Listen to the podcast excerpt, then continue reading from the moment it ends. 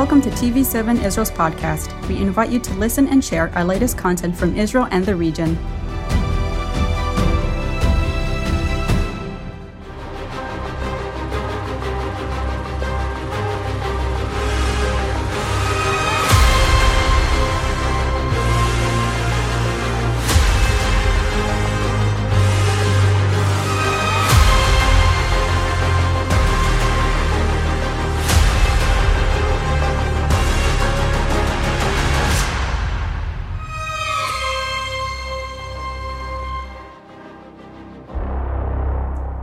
Shalom from Jerusalem. This is Powers in Play, our monthly show focusing on the interplay between nations and other global players. And with us are retired Reserve Colonel, Miri Eisen. Hello, Miri. Hello. Reserve Brigadier General Doron Gavish. Shalom. And Mr. Ran Etzion, a former Deputy National Security Advisor for the State of Israel and other positions in the Israeli government. Now, everybody, of course, quotes the old President Truman cliche about the buck stops here. This is, of course, regarding what happens within governments. But what happens when governments interplay? Is there any place where the buck stops? There was, of course, during World War II, a series of conferences of so-called the Big Three, sometimes more than Churchill, Roosevelt, and Stalin. Some other leaders were there too. There is no mechanism today. And our issue is today is how do nations make decisions among themselves as well as within themselves?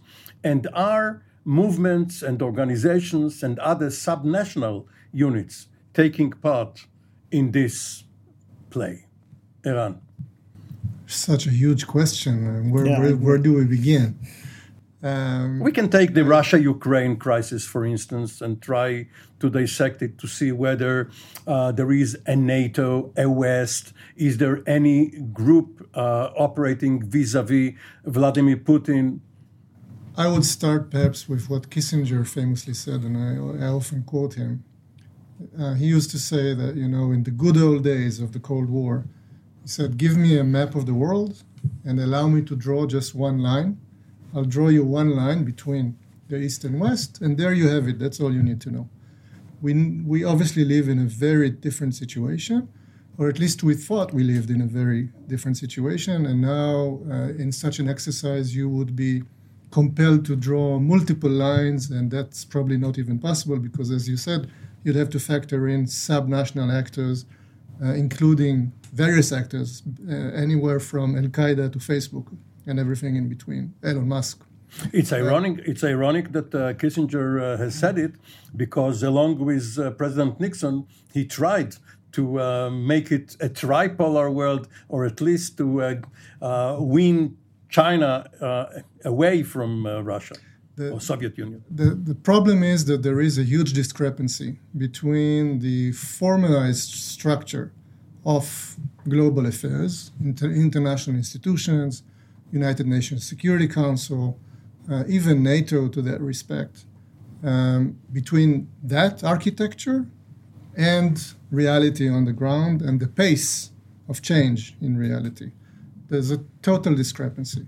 And to say a word about the Russia-Ukraine situation in that regard, we saw that there was an emergency effort to try and create a better adaptation between the structure and the architecture and realities on the ground, and it's still ongoing. The fact that Finland and Sweden have now, in a very kind of emergency way, have joined NATO. The discussion on Ukraine's role in or out of NATO and all of that. These are all manifestations of that phenomena. And in the absence of architectures and formal structures, what nations do is they resort to all sorts of, shall we say, improvisations, track two, track 1.5, all sorts of creative formations in order to try and resolve conflicts, sometimes successfully. and we have, some very close to home examples, such as the beginning of the Israel-Hamas dialogue with the Shalit deal and the fact that Israeli soldier abducted by Hamas and then released 5 years later. Released through the personal efforts of one lone, almost, shall we say, strange Israeli mediator who took German the initiative. Mediator. Gershon Baskin. I do not accept that. Played a crucial role. I do not accept that, but... Anyway, it's anything but a formal structure of negotiation between nations, what happened there. Miri, we used to say, almost unthinkingly, whenever there was a new president of the United States, that he has been given the mantle of the leader of the free world. It wasn't exactly like that, even during the heyday of the Cold War, but it was a very convenient catchphrase. But what happens when the leader of the free world either wants to lead from behind or to go back into Fortress America? Is there any leader, a leader, a couple of leaders, perhaps European leaders during the time when Britain was in the European Union, the German chancellor, the French president, or is it so diffuse now that one cannot speak about a leader? I can't speak about one leader. I'm looking at the sign, Powers in Play, behind you. I'm thinking of the words you just said, the leader of the free world, add into that the Europeans, and I'm thinking to myself, gentlemen, breathe in deep, how patronizing are we? Because we're the free world, meaning they're not. Powers in play, how do we define those powers in play? I think within the world nowadays, one of the big changes that's happened, which is one of the reasons that you don't have a leader nowadays, is that there are different views of what this world is, what it means within that sense. Is freedom what you really mean? Within the United States of America, certainly within Europe and different arenas right now, you hear different voices that challenge the structure of the governments, of the nations, that identity aspect of who's free and who is not, what it means within our world. And I say that because just within this idea right now, how do we define? I don't think that Chinese think of themselves and their day-to-day life in the way that I'm going to look at them from, and I'm saying it from my point of view, my patronizing, very Western. Or matronizing. Exactly, right? It's okay. I'm pretty patronizing myself. Even with all of my background, I've learned the patronizing very well. When I look at Russia right now, in Russia, Ukraine, I think that Russia would define this as a Russian domestic aspect. They wouldn't even define it as being something where they attacked a different state at all. They defined it as being something domestically Russian. And I go, oh, poo, poo, poo, that's incorrect. But that's exactly that challenge of this new type of world where the different definitions that are out there challenge each and every one of us. But I want to challenge us here also in the way that we look at it and the way that we frame it. So I think that there's no one leader, and that everyone nowadays inside the countries, inside those self-identities, are defining leadership in a vastly different way. Well, of course, free world is very much American-centric. And not only that, this is even before the civil rights movement. Hey, and inside the United States right now, right, that challenge is very much there. Yes, of course. But in addition to that, the other phrase, non-aligned movement, they too were not really non-aligned. But this is ancient history. Doron Gavish, you're very well versed in your contacts with the Department of Defense in the United States. And the American military is used to salute and obey whoever is the civilian echelon, the civilian superiors at the time. But do you get the sense that it does not really matter whoever sits in the White House? Are they really going to execute whatever plan? They don't really care whether it's rational or not. Before answering the question, I want to note something which is for the discussion that we had here before. I think that, you know, one of the big changes is that in the past, we had East, West, it was easier. Globalization changed it. Today, the world is completely different. Globalization means that you cannot say something as a leader and everyone would obey to it because the interests are going in and out. And, you know, if we see what is happening with Russia, with China, there are a lot of interests that other countries in the world have, like in Europe, Turkey, European countries which have trading relations with Russia, is that, you know, they have their own interests. So I think that today, still, the United States, of course, is very influential of what is happening, but it's not like in the past. It's completely different. Globalization changed this, and I think that today decisions are being made among countries, not only by the mechanisms that there are, like NATO and others, but also as an ad hoc issue. There is an ad hoc issue. You're looking around you. Who are the ones with the... A coalition of the willing. Kind of, exactly. It's an exercise. But, exactly. But General Gavish, when you speak about globalization, usually, of course, the term refers to the lowering of trade barriers and the fact that there are multinational corporations. Mm-hmm. But we see that when push comes to shove and there are sanctions, for instance, the commercial interests of huge global corporations are being pushed aside. And you see the old nationalism or perhaps multinationalism creep back, and the headquarters of the multinational corporations have to obey.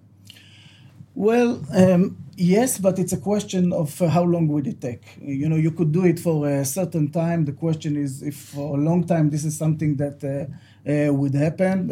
I agree if you're talking probably about what is happening now with Russia and Ukraine and so on. Also Iran, which is being sanctioned. Iran, it's a bit easier because it's a raw country. You know, it's, Russia isn't a rogue country? Different from Iran, of course, from our perspective as an Israelis. But going back to your question, you know, when I work with the U.S. military, there is no even a question of who is the leader of the United States. I don't see it. I see that there is a policy, and the policy is being followed by the military personnel, of course, in the level that I'm meeting. One of the great examples is that what is happening now toward Israel, the decision to move from EUCOM to CENTCOM, that was a governmental decision taken by the United You've known States. Them at least from the second President Bush, the term of... even the first one. My first...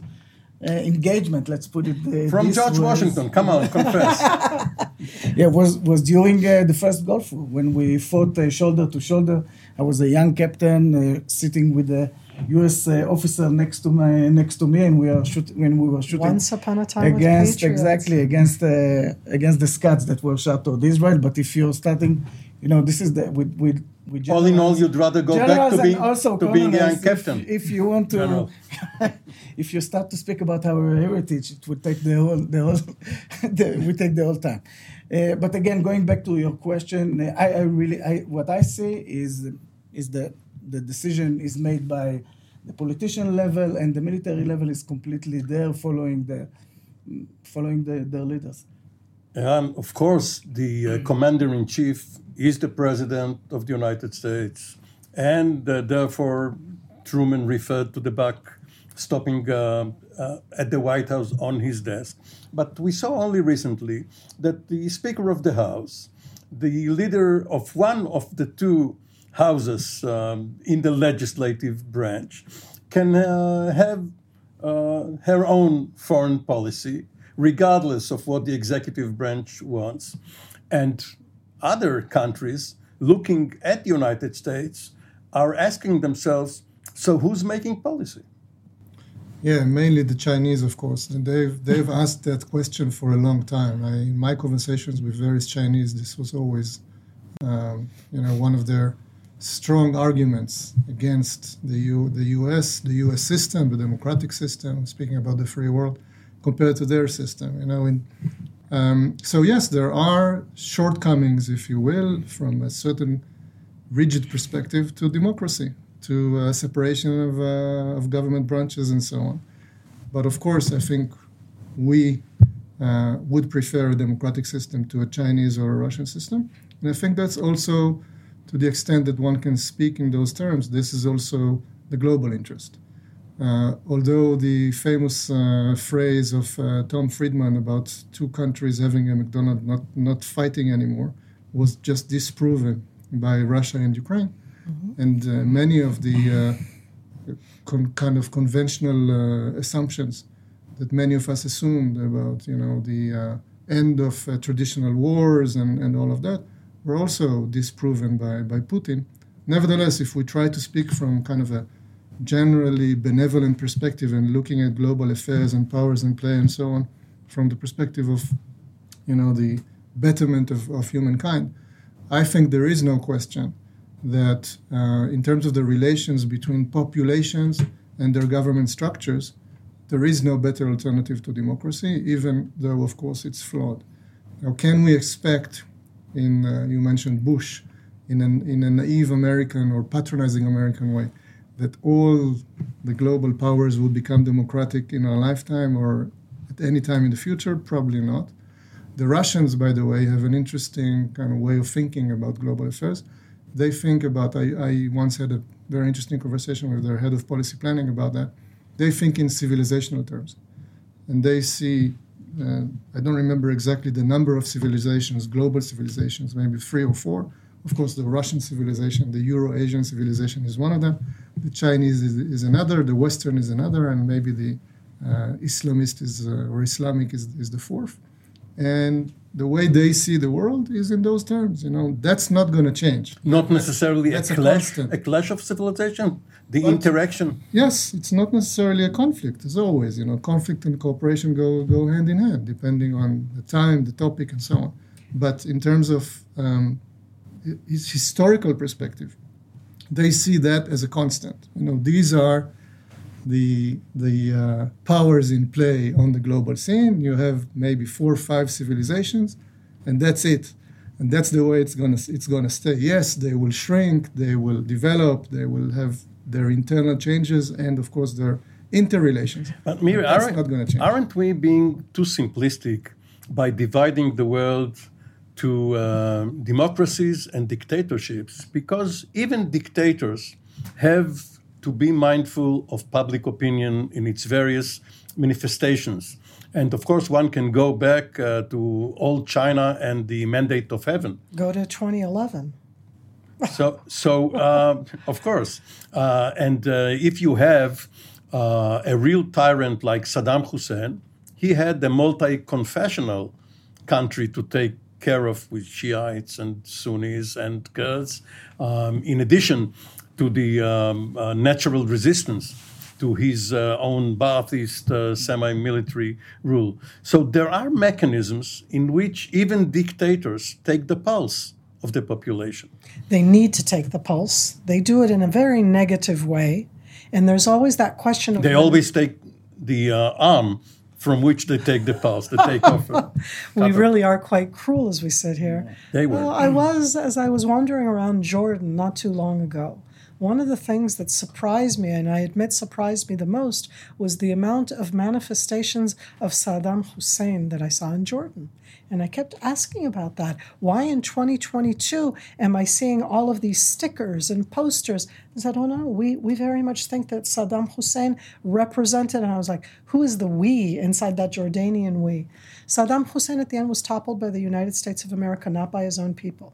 After he was toppled, we have not seen, you know, a gradual, and again with that word democracy, a development of an Iraqi version of its own civic type of freedom. We're very challenged by that right now. We haven't mentioned until now India as a country that has equal civil rights, yes, no, how that works, and certainly within powers in play. I think that dictators need to take into account their own people.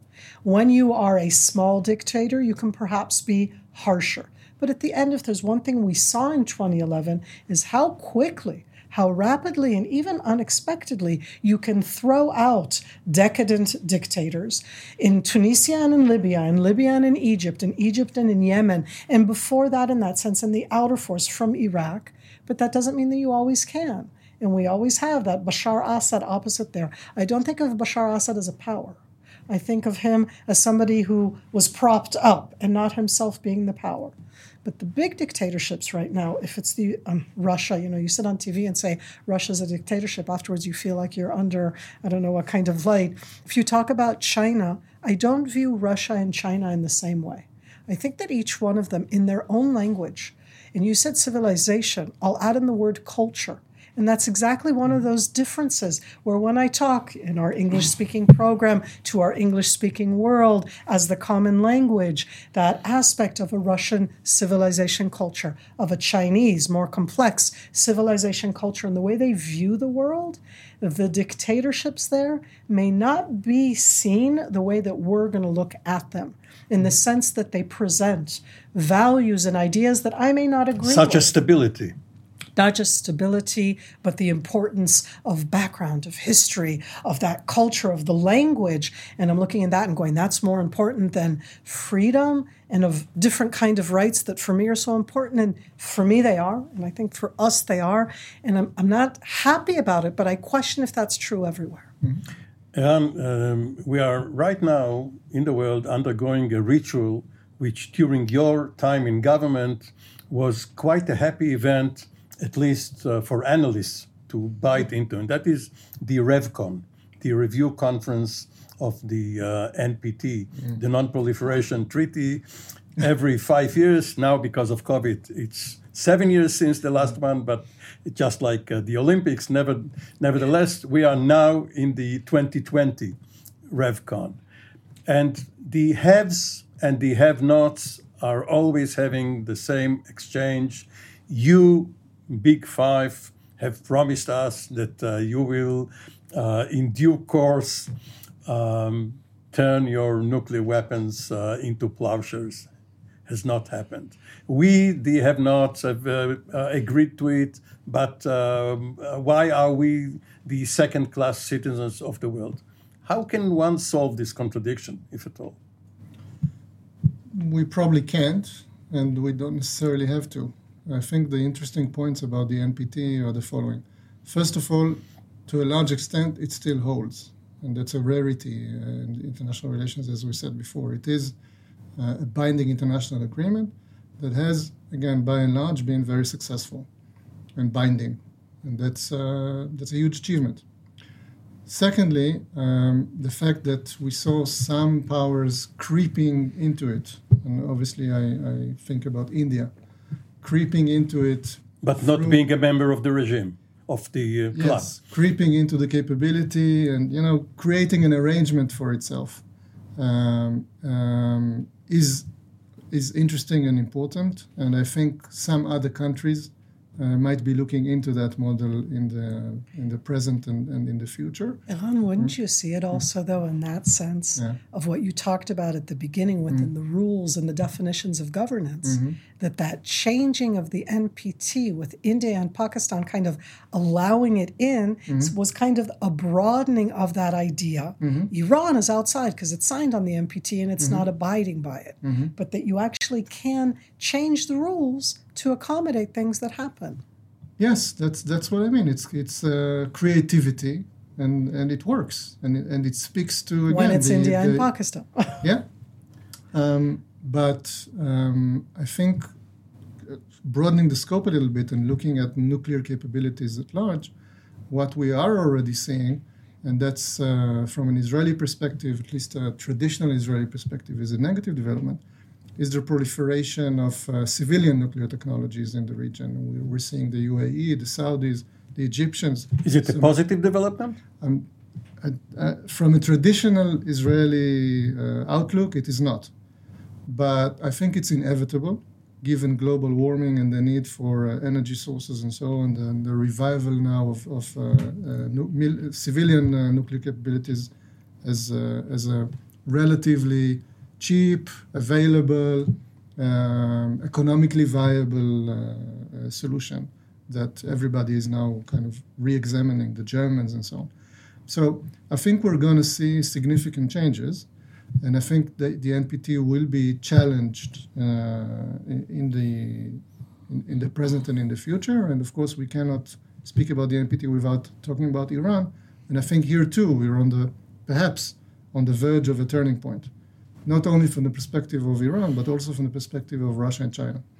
And if in the foreseeable future, and in the scope of a few months or maybe a year, the JCPOA is not revived, I think it will be to a large extent because Iran, China, and Russia have reevaluated the entire NPT situation, the global nuclear regime, the pros and cons of Iran becoming either a threshold country or even a full-fledged nuclear military power. Perhaps with the either tacit or even non-tacit blessing of Russia and China. And that's, I think, this has now become a real possibility. I didn't think so until a short while ago.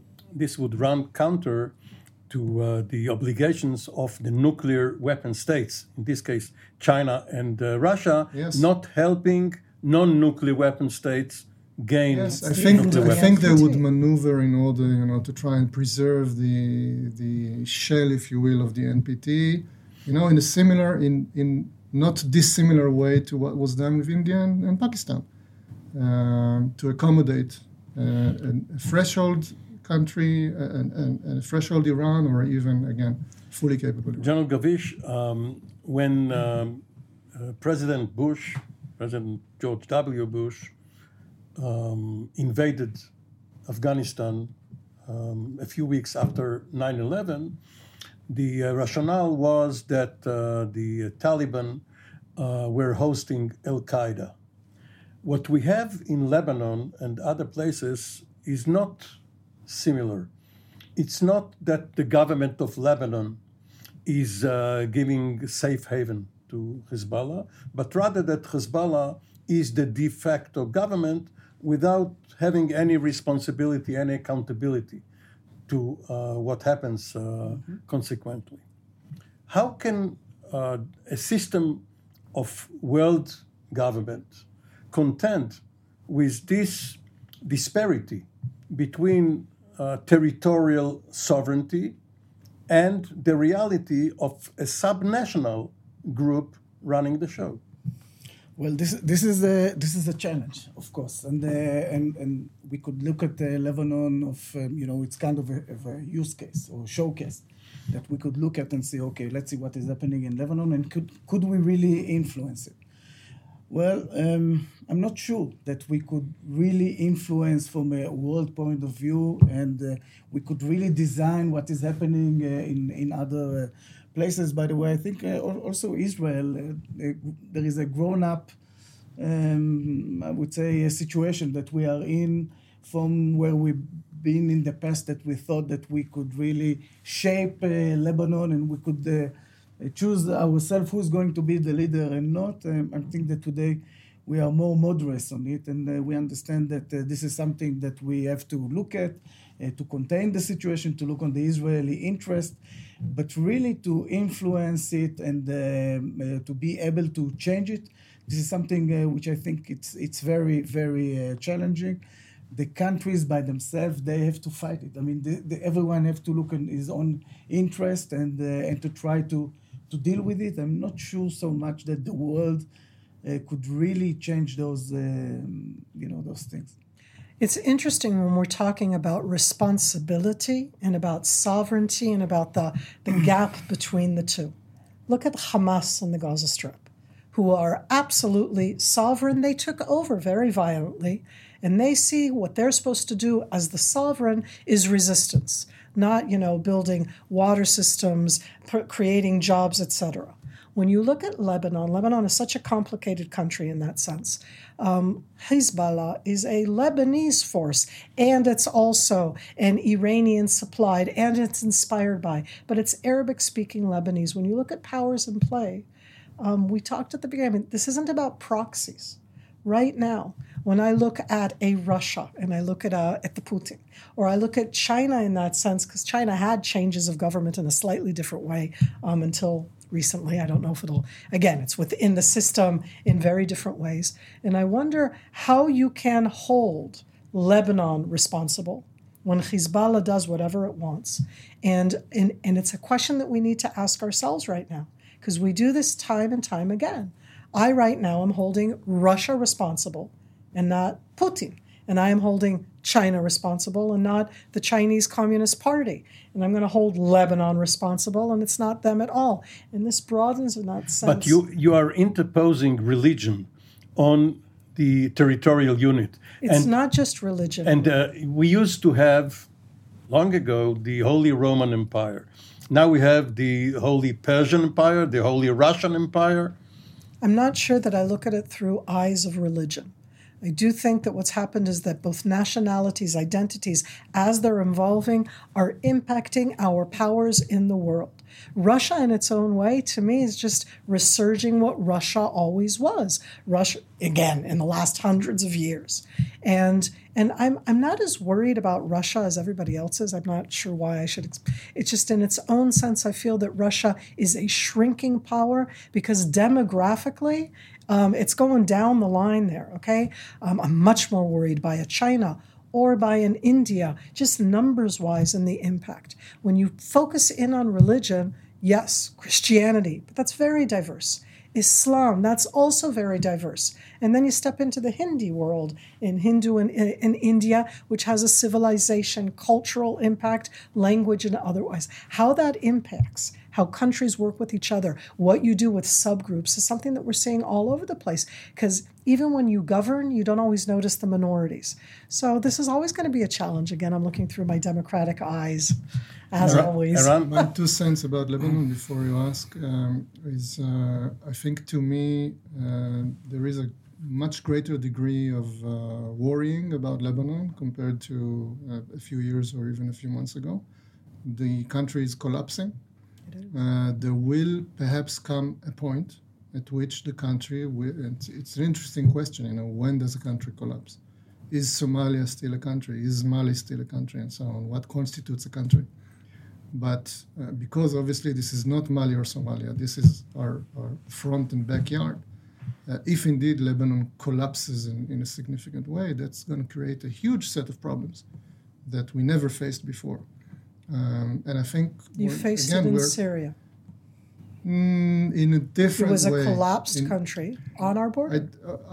It comes to mind, Iraq. But I think it's different. And what the point is that, you know, I remember in the heydays of the Syrian civil war, there were people within the system. I was in the system then, who thought that Syria is going to disintegrate, and it will cease to exist as a state.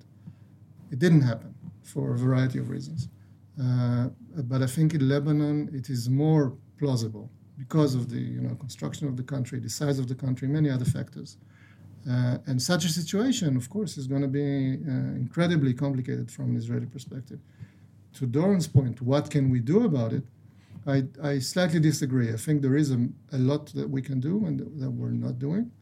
A small example is the negotiations on the delineation of the economic waters, which should have been concluded a long time ago. And although the official Israeli line is, it's all about Hezbollah and Lebanon not agreeing, I'm not sure that's the situation. I think Israel could have compromised more and hopefully will compromise more and reach an agreement. And I think that will have a positive contribution to at least the slowing down of the disintegration of the Lebanese state, which is extremely important. So the laws of physics... we were talking about the Hezbollah. The question is really if we or any other countries could really shape what is happening within Lebanon.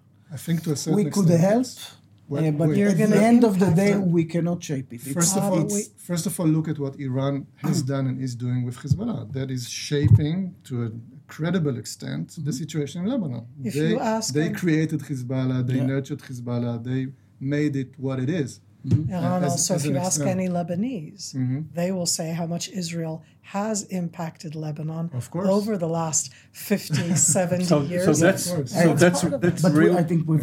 a real issue. The laws of physics apply. Yeah. If you push, you get pushback. Mm-hmm. If you push in Jordan and you have Palestinians running away from Jordan to Lebanon, you exacerbate the Lebanese problem, sure. which was there, but was not so bad to begin with. The question I want to segue into is that, is there a common cause for the world?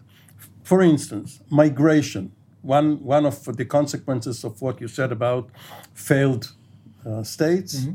countries which may collapse, is that millions of people, as they did over the last 10, 15 years or after world wars, will migrate somewhere else, changing the balance. Climate. Is there any real chance for the entire world to get together to fight the elements of nature or to help the elements of nature?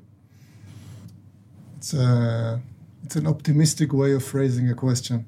I think the recent example of the COVID is an interesting case in point, where we saw two conflicting trends. On the one hand, we did see a very impressive global effort that brought about the vaccination and other kind of global achievements, which were very impressive and unprecedented, and I think will serve as a model for future calamities, be it viruses or climate change or other issues. But to go back to what Doron said before, this was ultimately an ad hoc effort and not an institutionalized one. Whereas on the climate change, there have been ongoing attempts at creating a global structure, which by and large have failed. So I think, unfortunately, the criteria is the overall sense in the global public about the severity and the immediacy of the threat.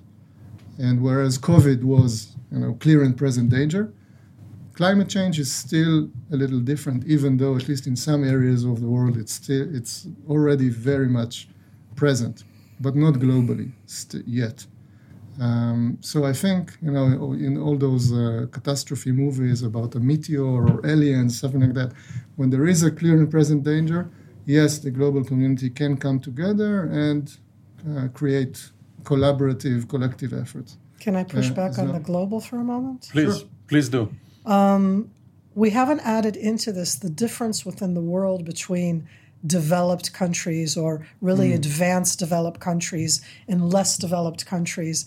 And I'm going back to my patronizing note because that's me and my patronizing, that in its own way, the very advanced developed countries as if are coming to everybody else and saying, here, we're going to draw a line and you need to come to our line. And they're not there yet. It's like they have to come up to us and there isn't a meeting point. We're not going to be less developed for them to be more developed. Mm-hmm. And I think that impacts the capability to address global challenges, because we're not on equal ground, and add into it the non-state players, let alone the ones that are such strong negative type players that add into that thing. Because as you were talking, I was thinking about water. Okay, we're all going to want water.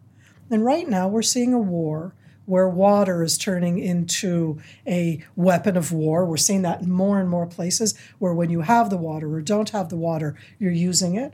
And I'm sadly looking at the winter of 2022, and I'm wondering about the weapon of war of heating, where you don't think of it in those terms because we like to use the word oil or gas, and I'm saying, so people don't deserve heat? Is it different because they're in Europe and it's developed countries? Or grain in the Ukraine. Exactly. That would certainly be in there. Mm-hmm. So when you have, because the world came together to get the grain out of Ukraine, not exactly.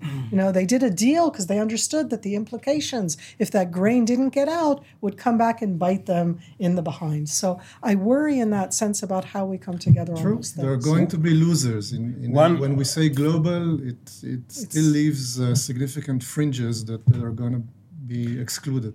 Yes. We are drawing to the end. One quick question regarding ways and means. Mm-hmm. Even provided the world decided on something, how can it be enforced? We have seen sanctions and other punitive measures, they didn't really have stellar success. Mm-hmm. What's your view, Iran? We don't have, obviously, a global enforcing mechanism. And I don't think, again, the foreseeable future will have something like that. The sanctions are an interesting example because they do have an effect, but they were never, global or comprehensive as they were claimed to be by the Americans and the Europeans and others. And technology is always a factor, and it's going to allow rogue actors to bypass sanctions no matter what we do. With crypto and other means, it's going to be very difficult. Maybe General Gavish, a call to arms, a world in uniform?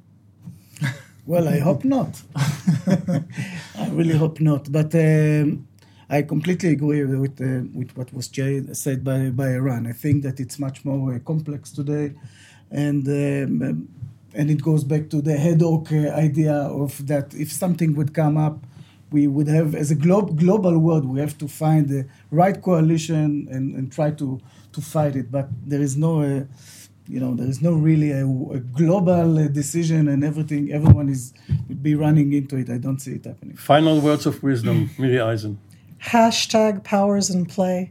We need to find the follower who gets the 4 billion followers. That's the one that can make a global change.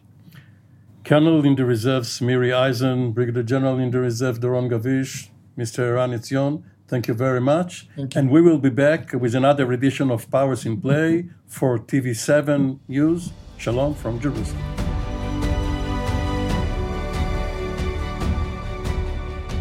Thank you for joining us in another TV7 Israel podcast. For more content, visit our website at tv7israelnews.com or follow us on social media.